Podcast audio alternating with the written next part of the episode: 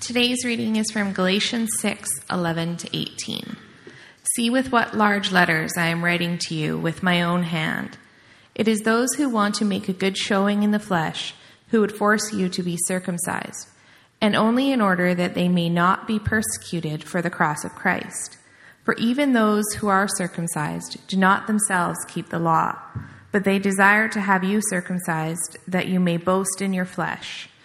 But far be it from me to boast except in the cross of our Lord Jesus Christ, by which the world has been crucified to me, and I to the world. For neither circumcision counts for anything, nor uncircumcision, but a new creation. And as for all who walk by this rule, peace and mercy be upon them, and upon the Israel of God. From now on, let no one cause me trouble, for I bear on my body the marks of Jesus. The grace of our Lord Jesus Christ be with your spirit, brothers. Amen. You may be seated. Amen. Before we jump into the text today and before I pray for us, uh, I do want to say Happy Mother's Day. So, Happy Mother's Day. Um, I also want to just acknowledge um, several different kinds of people in the room as we celebrate Mother's Day. Um, Mothers, we honor you in the name of Jesus. Um, to those of you who've given birth this year to your first child, um, welcome. Uh, to those of you who have lost a child this year, um, we mourn that with you. We know that there's a mixed bag of emotions as we gather together on Mother's Day. Uh, to those of you who are battling it out with little ones every day and uh, you aren't quite sure if you'll make it, trust me, you'll make it. People have been making it for millions of years, or millions of years, thousands of years. And, and uh, it feels like millions of years at times. You'll make it. You'll make it. Uh, I also know that it changes your worship experience as you come now with little ones. And at times, your acceptable act of worship, your pleasing act of worship is showing up. We know that there's times where you end up in the nursing mother's room. We know that there's times where you get called to the nursery downstairs. We know that there's times where you go outside and pace with a screaming child. And, and your presentable, acceptable act of worship is getting here. And, and what I would want to encourage you with is that that actually is very formative for the generations that will come. They understand that. Uh, we learned that from parents who came before us, but we also want to instill that in our children. And so we want to encourage you. Um, to those who experience loss through miscarriage, we mourn with you. To those who experience loss through failed adoptions this year, I would say don't give up. Don't let that defeat you. Continue. Uh, to those of you who are dealing with difficulties of infertility and you're living in the monthly anxiety and fear that comes with infertility, the tears and disappointment, well, we want to walk with you. And I would also say forgive us um, who maybe didn't have that same struggle and say stupid things and just don't, we don't mean to add to the pain, but we do. Forgive us. Uh, help us. Uh, to those of you who are foster moms, we thank God for you. Mentor moms, we thank God for you. Spiritual moms, we need you. We thank God for you. Uh, to our mothers in law, I think my mother in law is here somewhere. We love you. I love you. She's here somewhere. Make sure you tell her I said that if she's not in the room. Um, so, to those of you who have warm and close relationships with your children, we want to celebrate that with you. And to those of you who have distant and even maybe estranged relationships with your children, uh, we grieve that with you. Um, and we pray with you that that might be reconciled. Uh, to those of you who have lost your mothers and for whom this may be your first or 50th Mother's Day, we grieve that with you too. We've lost stepmoms was thinking about you this morning. Sorry. Put you on the spot. You're loved. To those of you who experienced abuse at the hands of your own mom, we acknowledge that and that Mother's Day could be rough because you don't understand. Um, to those of you who have lived through the overall testing of motherhood, we are better for having you in our midst, and we thank God for you. Uh, to those of you who have aborted children, um, we remember them and we remember you on this day and the unique pain that you carry, and we know that there's grace sufficient for you. To those of you who've placed children up for adoption who don't maybe know where those children are, uh, we commend you for your selflessness, and we remember how you hold that child in your heart, and so we remember you today. on this Mother's Day.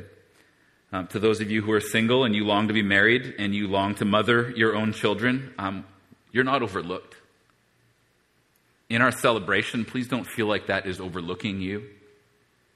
Uh, we know the frustration that can be in your heart in that time, and we want to stand with you.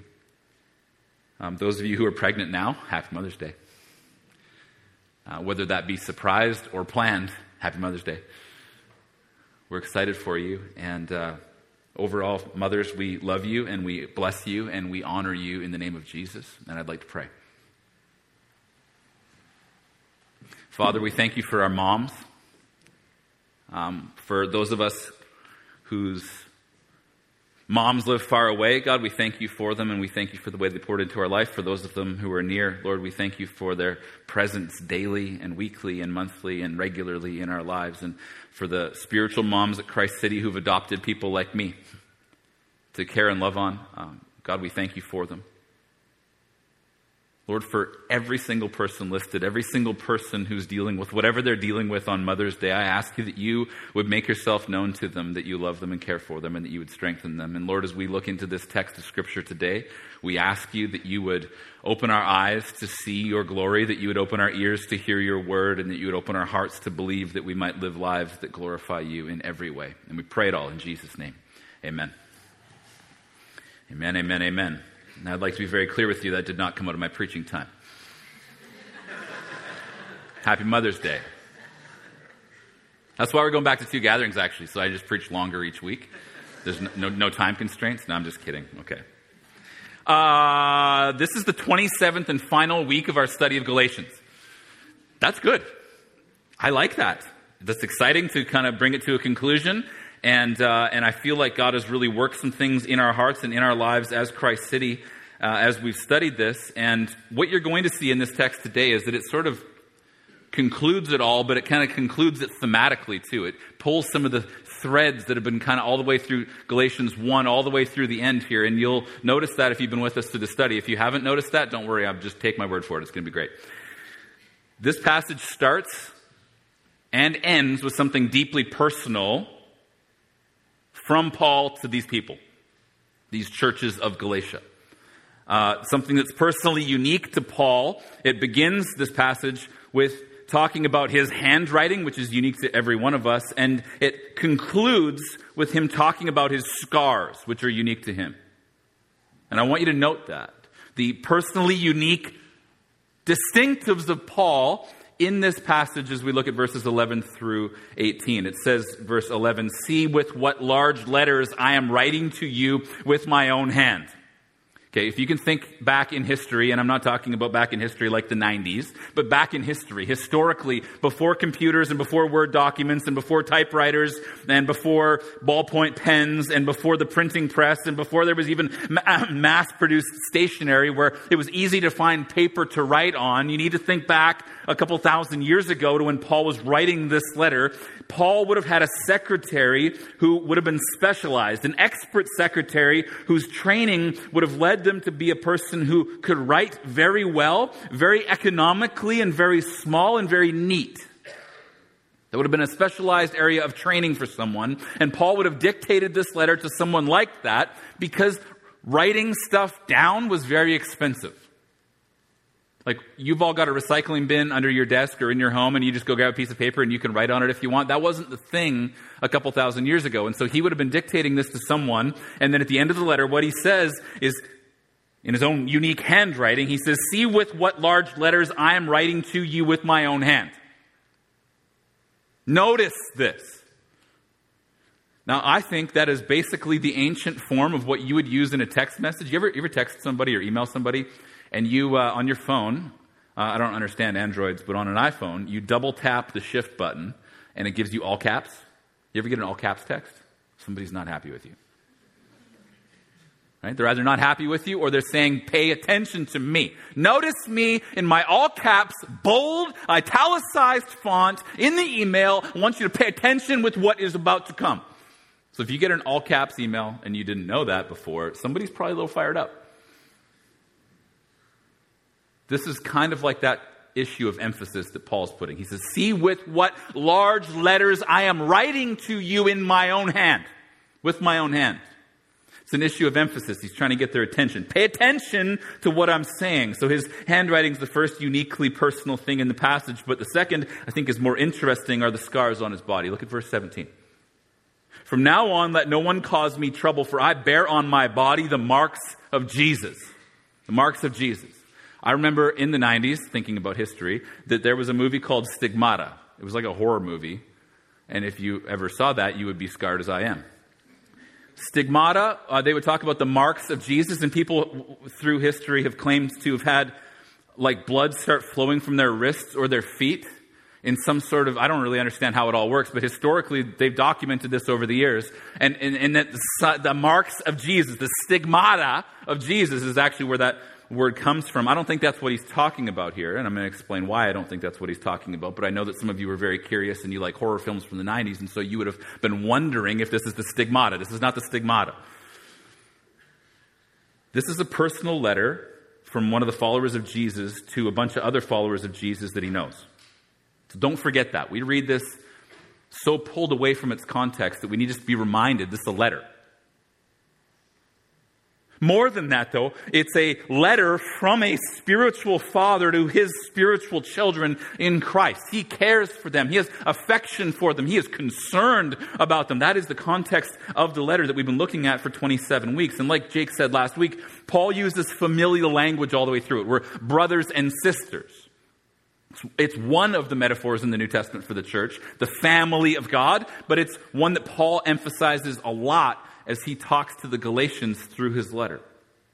It's a personal letter from an apostolic leader in Jesus' church who can write to fellow followers of Jesus, his brothers and sisters in the faith, his spiritual children. He's writing to them, and he can write something with such personability, and he has such a relational connection with this community of people that he can write to them, and he says, I bear on my body the marks of Jesus, and no one would have misunderstood what he meant. No one would have missed it. They all would have known what he meant when he said that. We read it today in 2019 in Vancouver, and he says, I bear on my body the marks of Jesus. And we go, I wonder what he means about that. Oh, well, let's go to verse 18. The Galatians knew exactly what he meant.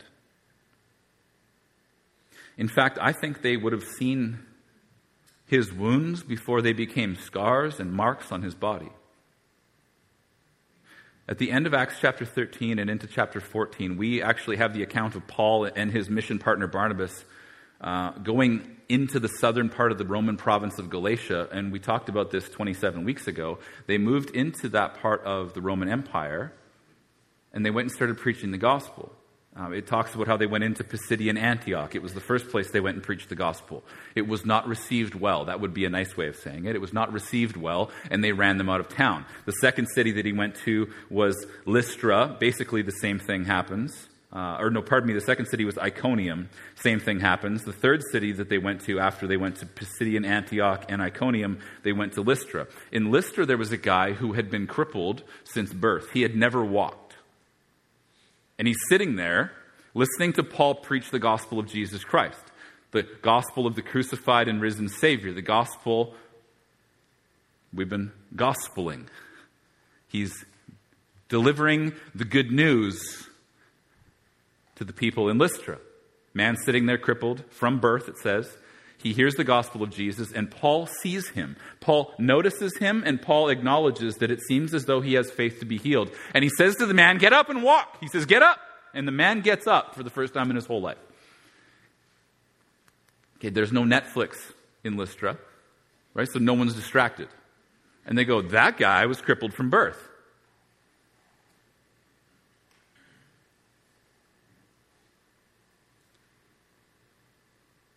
Have you seen that before?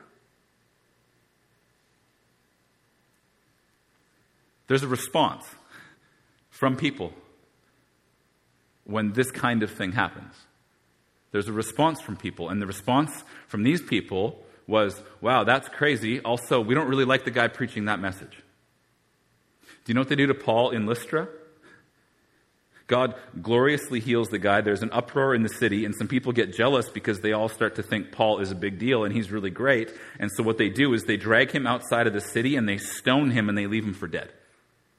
Look at this, this is what it says in Acts 14. But Jews came from Antioch and Iconium. Remember where the message had been rejected already? They came to Lystra, and having persecuted or having persuaded the crowds, they stoned Paul and dragged him out of the city, supposing that he was dead. Verse 20 says, But when the disciples gathered about him, he rose up and entered the city, and on the next day he went uh, on with Barnabas to Derbe. And when they had preached the gospel of that city and had made many disciples, they returned to Lystra and to Iconium and to Antioch strengthening the souls of the disciples, encouraging them to continue in the faith, and saying that through many tribulations we must enter the kingdom of God. And when they had appointed elders for each of uh, for them in every church with prayer and fasting, they committed them to the Lord in whom they had believed. So in Lystra, which is in the southern part of the province of Galatia. Okay, these four cities, these are the churches of Galatia. In Lystra, Paul got beat within an inch of his life. He gets bandaged up, and it says the next day he goes to Derbe. So just try and put yourself in the context. You live in Derbe. Again, no Netflix, so you're paying attention to the goings on around the town. And a beaten, bloodied, battered, bruised preacher shows up. And he says, Hi, I'd like to talk to you about the victory we have in Christ. You go, why, why is he like bleeding? while he's preaching. So don't, don't miss this. Why is his body marked? Well, he says his body is bearing the marks of Jesus. His wounds would have been fresh, and the stigmata, the marks of Jesus on his body, there, weren't some kind of puzzle that the people who lived there were wondering about. So when he writes this in verse 17, um, they know that he has scars on his body because he almost died to bring the gospel to them. So, the people in Derbe and in Lystra and in Iconium and in Antioch, it was a personal letter. He went and preached the gospel there. He evangelized there. He made disciples there. He appointed elders in the churches there. He cared for them. He was beaten within an inch of his life and left for dead. And then he went back to that city to encourage them again.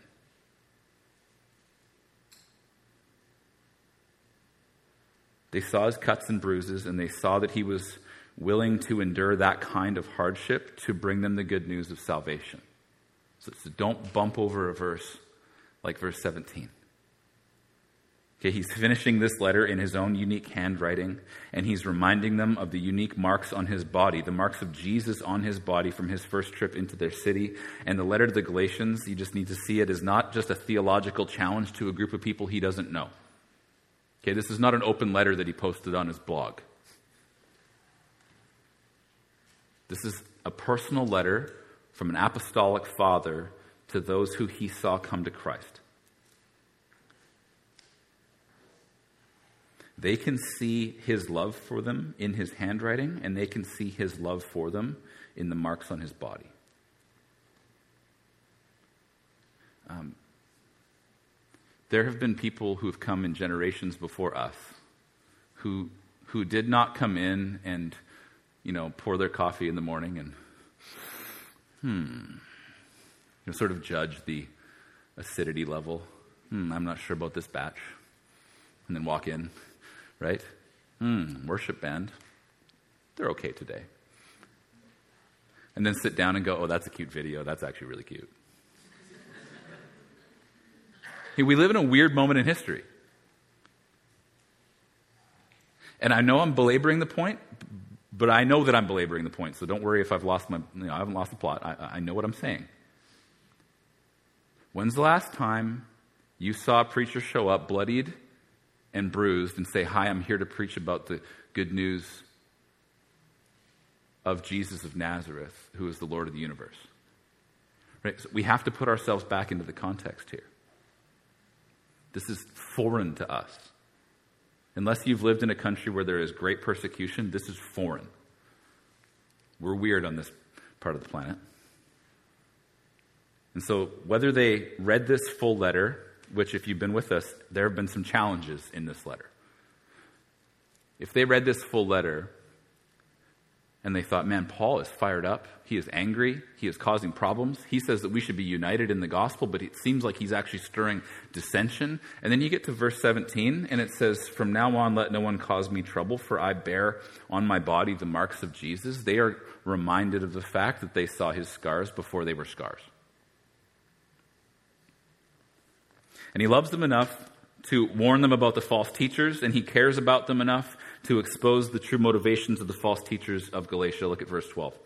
It is those who want to make a good showing in the flesh who would force you to be circumcised. By the way, this is the last time we'll have talked about circumcision for a while.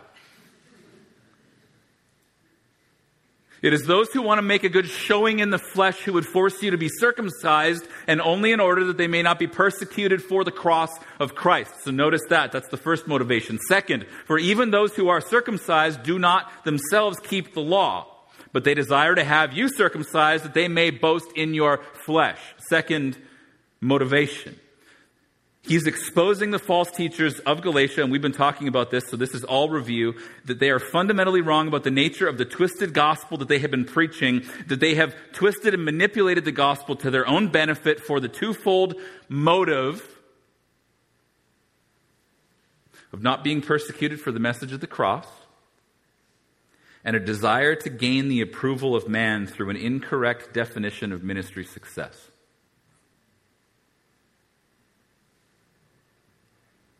They have a dual headed motive.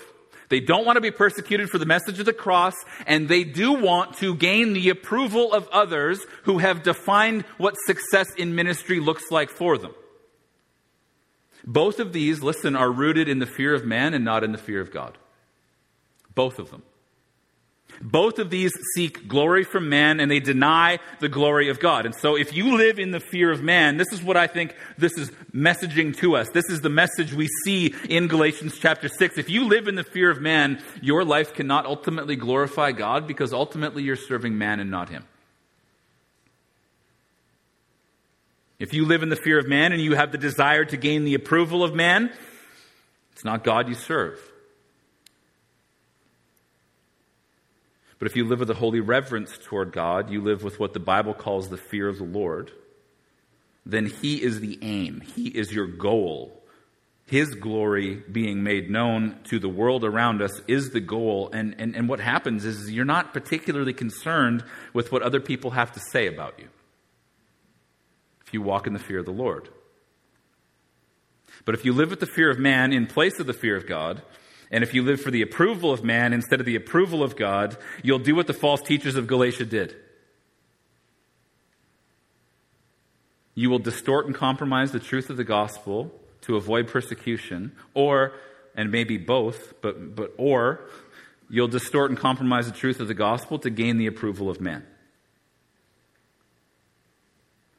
Um, this, I was surprised this week, I think, with how applicable this is to our life today.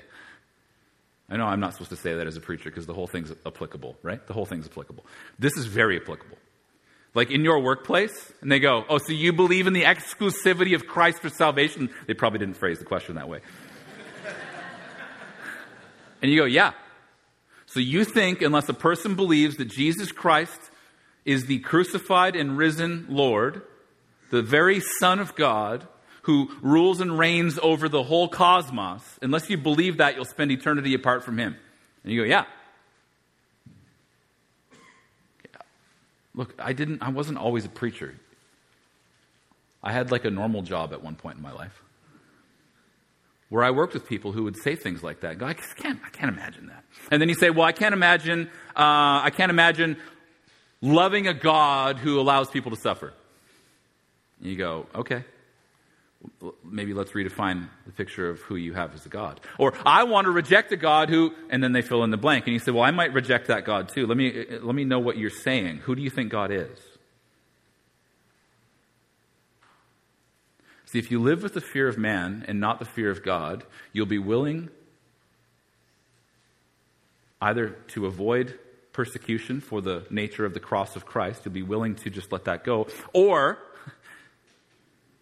you'll modify the message so that it's culturally acceptable. I believe That we could not love a God, your coworkers and friends and family might say. How could you worship a God and give honor to a God who says that um, marriage is to be between one man and one woman to the exclusion of all others? I don't know, I can't get on board with that kind of God. What do you say? Because the option is to fear man and seek the approval of people who would misdefine what it looks like to be faithful to God and to sort of co opt the message of the truth of Scripture to fit into the cultural agenda of our day. This is what the false teachers of Galatia did. And Paul says they did it to avoid persecution for the nature of the cross, and they did it to get accolades and a pat on the back from people who had a funky definition of ministry success. all the way back at the beginning of the letter, Galatians chapter 1, verses 6 to 10, this is what Paul said. He said, I am astonished that you are so quickly deserting him who called you in the grace of Christ and are turning to a different gospel. Not that there is another one, but there are some who trouble you and want to distort the gospel of Christ. But even if we or an angel from heaven should preach to you a gospel contrary to the one we preach to you, let him be accursed. As we have said before, so now I say again, if anyone is preaching to you a gospel contrary to the one you received, let him be accursed. For am I now seeking the approval of man or of God? Or am I trying to please man? If I were still trying to please man, I would not be a servant of Christ. This isn't easy. This is why Paul has marks on his body. But the false teachers, they, they compromised and they modified the gospel so that they could gain the approval of man. And in doing so, they boasted in the wrong thing and they dishonored God. And so my question for us today, Christ City, is what will we boast in? Paul bled and nearly died so that these people could hear the gospel of Jesus. And he's not boasting in the flesh. He's not boasting in his success and he's also not compromising the offense of the cross for sufficiency, for the sufficiency of our salvation, for the fullness of our salvation. He's not compromising that. So what are we going to boast in? This is what verse 14 says. But far be it from me to boast except in the cross of our Lord Jesus Christ, by which the world has been crucified to me and I to the world. See, he is not boasting in his approval of man. Paul refuses to boast in the metrics of success imposed on him by people who do not believe the gospel. Let me say that again because I think this is something we need to know in the city of Vancouver. Paul refuses to boast in the metrics of success that are imposed on him by people who do not believe the gospel of Jesus. So, who sets the goal of what successful church looks like in 2019 in Vancouver? Who sets that? Who sets the metrics, the measurements, where we could define how we're doing here? Okay, nobody else gets to do this. God and God alone. Are we faithful to Him in the midst of a hostile world? I can't show you any marks on my body for the persecution I've received. I Can't show that to you. I haven't been through that yet. Paul did. But that doesn't mean that there aren't challenges for us to be tempted to compromise with.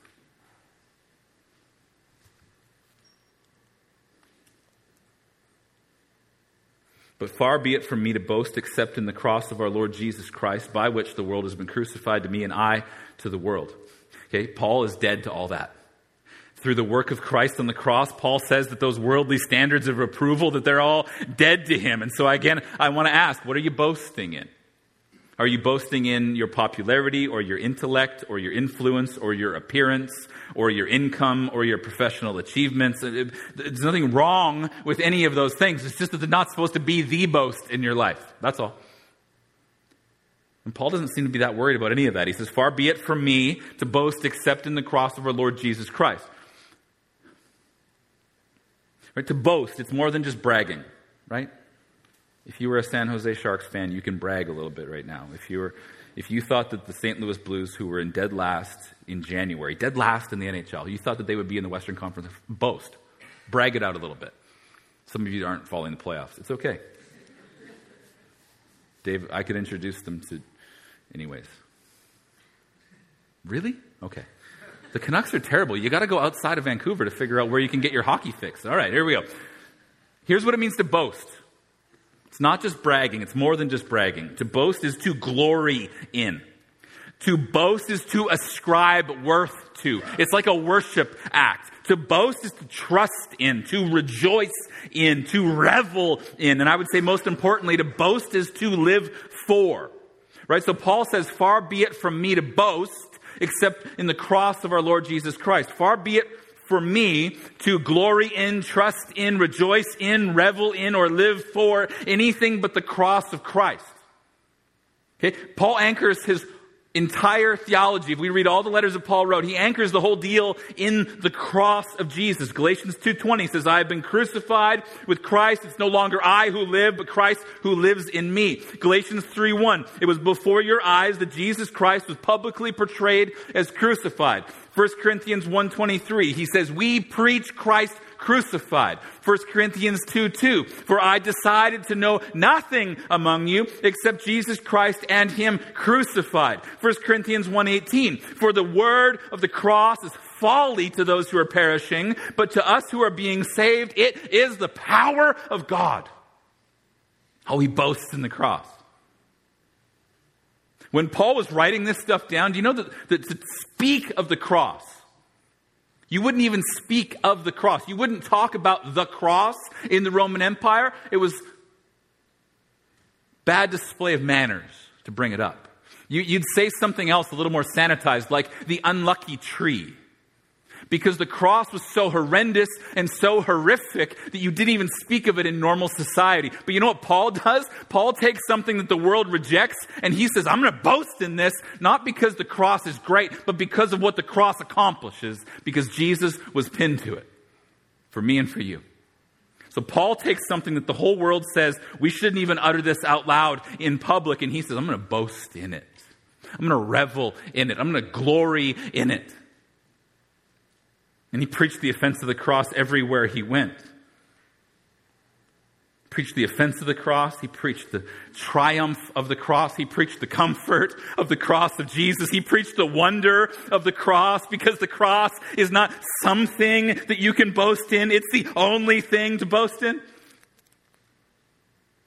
On the cross, we call it the great exchange where Jesus took all of our mess and he gave us all of his righteousness. He took upon himself our death deserving mess and he gifted us his new life, the new life that he was going to bring us. See, on the cross, Jesus was punished so that we could be forgiven. Jesus was wounded that we could be healed. Jesus became sin with our sinfulness so that we could become righteous with his righteousness. Jesus died our death that we might share in his life. Jesus bore our shame that we may share in his glory. Jesus endured our rejection that we may gain his acceptance as children of God. And that's why we don't need another boast. Because of the cross of Jesus, there's an entirely new way of being human. It's an entirely new foundation where things that used to matter a lot don't seem to matter anymore. Galatians 5 6, he said, For in Christ Jesus, neither circumcision nor uncircumcision counts for anything, but only faith working through love. He says, Your family of origin and your nationality don't matter. That's what that is. But faith working through love. Galatians 6:15 for neither circumcision counts for anything nor uncircumcision but a new creation. So faith working through love and a new creation is what happens when you recognize, when you realize that it's not about who you were in the flesh, in your own strength, and you're not boasting in the things that we normally boast in. It's not about who you are or who you were in the flesh, in who you are naturally. It's about who you are in Christ. And so because of the cross, and because of the outpouring of the Holy Spirit, and because of the nature that we are new creations in Christ, 2 Corinthians 5.17 says, therefore, right, therefore, if anyone is in Christ, he's a new creation. Behold, the old is gone and the new has come. Right? You've been made new. You are being renewed. And so what used to matter doesn't matter anymore. Who you used to be isn't who you're going to be. And it's not about who you are in the flesh or really about who you are in the spirit. And he says in this text, what matters is not the current mode of life, but the new creation that we are living in and looking forward to. So boast in the cross. Boast in the cross that has made a way for us to live in this way, to live in this life. You can either depend on your own strength or you can seek to please man or you can depend on God's strength where He takes your weaknesses and your weaknesses are made perfect in Him. You can either boast in what you're able to do, you can boast in your flesh, or you can boast in the cross of Christ. But Christ City, hear me, you can't have both. If you're going to boast in Christ, you've got to know this, it's going to cost you. Paul says in this text, verse 14, Far be it from me to boast except in the cross of our Lord Jesus Christ, by which the world has been crucified to me and I to the world. So you die to the world, and the world dies to you because Christ is all. It's not about your origin story, it's about your renewal. You're a new creation. It's resurrection life taking hold of you in the power of God's Spirit. He's working in you. He's invading every aspect of your being to make it new. So, who are we going to trust? Who are we going to boast in? Who's the anchor of our hope? Who's the source of our confidence? Our God has made a way for us to walk in newness of life, and so we can take hold of it today. Verse 18 says, The grace of our Lord Jesus Christ be with your spirit, brothers. Amen. And I say amen. Would you stand with me today? Thanks for listening. For more information about Christ City Church in Vancouver, please visit christcitychurch.ca. We invite you to join us in praying that God's kingdom would come in Vancouver as it is in heaven.